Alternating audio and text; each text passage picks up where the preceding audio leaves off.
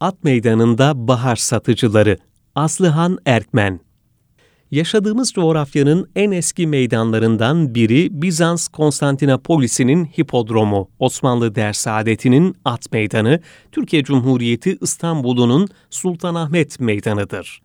Meydan dile gelse bize binlerce yıllık tarihinden süzerek sayısız önemli olay anlatırdı. Bunlar arasında kuşkusuz 1582 şenliğinin yeri ayrı olurdu. 52 gün 52 gece süren bu sünnet düğünü şenliklerinin odağındaki meydandan geçenler arasında bahar satıcıları da vardı. Kent meydanları bulundukları bölgenin sosyal ve kültürel gelişiminde rol oynayan kamusal mekanlar olarak her uygarlık için farklı tasarım ve işlevleriyle şehrin simgeleri arasındadırlar. Özellikle metropollerdeki meydanlar gündelik hayatın akışının en rahat izlenebildiği, kentsel dokunun içinde kendine has bir yerde olan sosyal, kültürel, ticari, törensel etkinliklerin merkezidirler. At meydanı ise sadece bu özellikleriyle değil, devlet makamına ve ana ibadet mekanına yakınlığıyla da çok önemli bir konumdadır.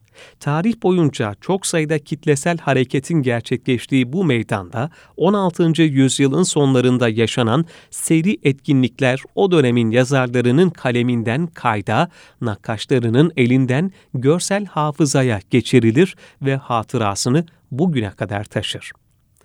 1582 yılında 3. Murat oğlu Şehzade Mehmet'in sünneti için 50 günden fazla sürecek bir şenlik düzenletir. 3. Murat bu düğünün o zamana kadar düzenlenmişlerden daha gösterişli hatta daha sonra bir benzerinin yapılamayacağı denli görkemli olmasını istediğinden şenliğin hazırlıklarına bir yıl önceden başlanır. Ana mekan at meydanı seçilir ve meydan düğüne hazırlanır. Düğün evi olarak belirlenen İbrahim Paşa Sarayı onarılır, yanına mimarbaşı Kaptan Kılıç Ali Paşa tarafından yerli ve yabancı konukların gösterileri rahatça izleyebilecekleri büyük bir temaşa, seyir yeri inşa ettirilir. Özel kutlamalar Mayıs ayı sonunda Eski Saray'da yapılır. Resmi törense 7 Haziran 1582'de Sultan'ın Topkapı Sarayı'ndan büyük bir alay eşliğinde at meydanına gitmesiyle başlar. 52 gün 52 gece devam eden düğünde çeşit çeşit gösteriler, yarışmalar, ziyafetler yer alır. Esnaf loncalarının geçitleri en şatafatlı etkinliklerden olur. 1582 şenliği döneminin en önemli etkinliklerinin başında geldiğinden aralarında Osmanlı şairi ve bürokratı Mustafa Ali'nin de bulunduğu pek çok kişi bu büyük olayı çeşitli yönleriyle kaleme alır. Söz konusu eserler, devlet protokol düzeni, şenlik hazırlıkları, yiyecek ve içeceklerin çeşitliliği, ziyafetler, elçilerin hediyeleri, Osmanlı ülkesindeki sanatkar ve zanaatkar zenginliği gibi konularda verdikleri temel bilgiler açısından birbirlerine benzerdir.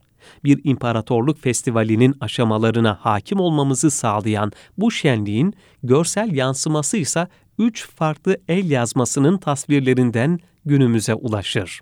İlki İntizami adlı bir katibin kaleme aldığı Surname-i Humayun adıyla anılan, şenliğin neredeyse her anını betimleyen müstakil nüshadır.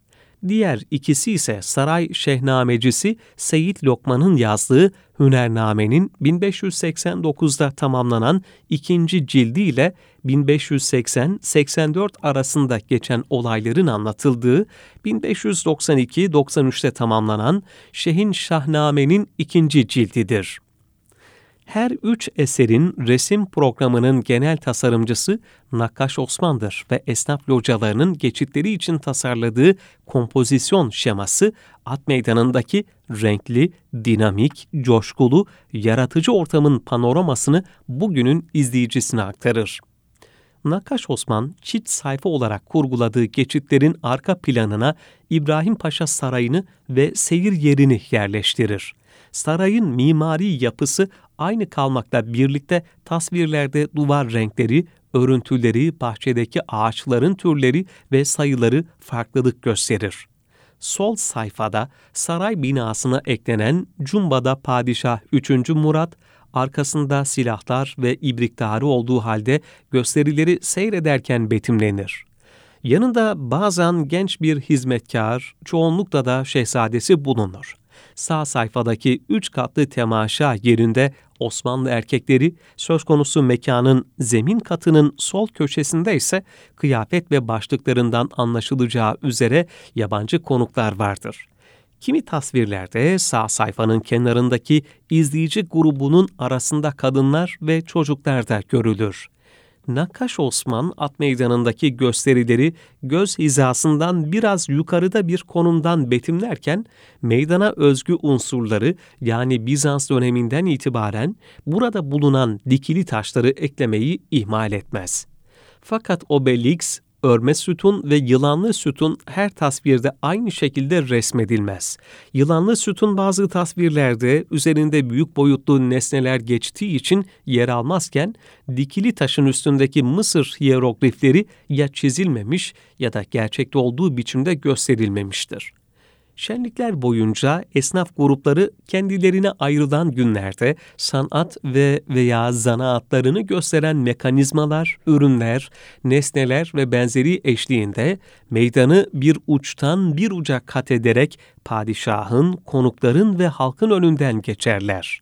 Surname-i Humayun metninde esnafın temiz kıyafetler içinde ustalar, çıraklar, mesleğin pirleri başta olmak üzere kimi zaman küçük gruplar, kimi zaman da yüzlerce kişiye varan kalabalıklar halinde geçide katıldıkları anlatılır.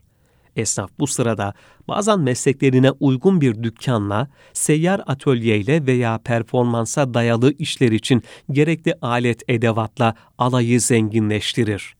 Ayrıca sanat, zanaatlarının en güzel ve ihtişamlı ürünlerini de seyre sunar. Şenliğin 8. gününde camcılar esnafının ardından ikinci grup olarak Amedeni Bahar Füruşan'ın yani bahar satıcılarının geçidi başlar. İntizami, onların meydana adeta baharı getirdiklerini ifade eder.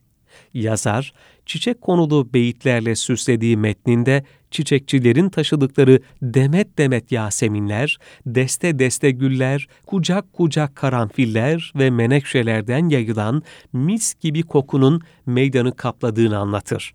Metinde ayrıca süsen, Hint sümbülü, şakayık, lale, zambak gibi çiçeklerin de adı geçer.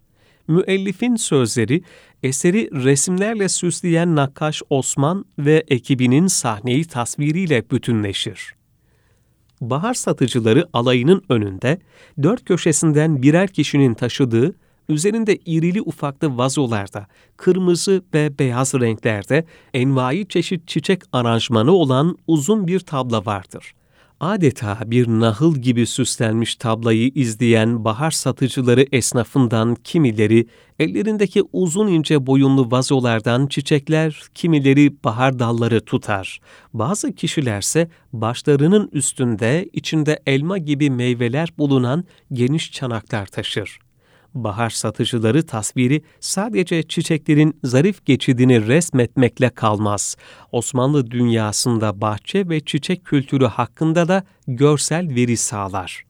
Osmanlılarda bu gelenek İslam ülkelerindekinden farklı bir yerdedir. Çünkü gerek göçebe kökenlerinin getirdiği doğayla iç içe yaşamla ilgili alışkanlıklar, gerekse batıda gördükleri kadim bahçe düzeni Osmanlı bahçelerinin şekillenmesinde etkili olur. Osmanlı bahçeleri mevsim çiçekleriyle bezeli selvilerin, fıskiyeli havuzların olduğu, kendine özgü bir faunaya sahip İrem bağları gibidir. Ayrıca lale, sümbül, erguvan, kiraz gibi belirli dönemlerde çiçek açan bitkiler için özel bahçelerde oluşturulur.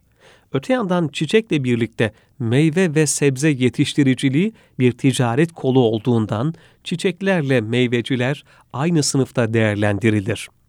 Surname-i Humayun'daki yegane bahçe tasviri bu değildir.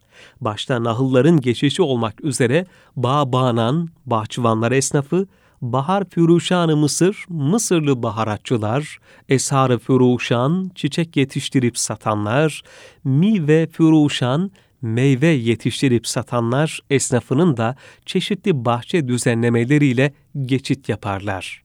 At meydanına getirilen bir başka ilginç nesne ise dev bir laledir.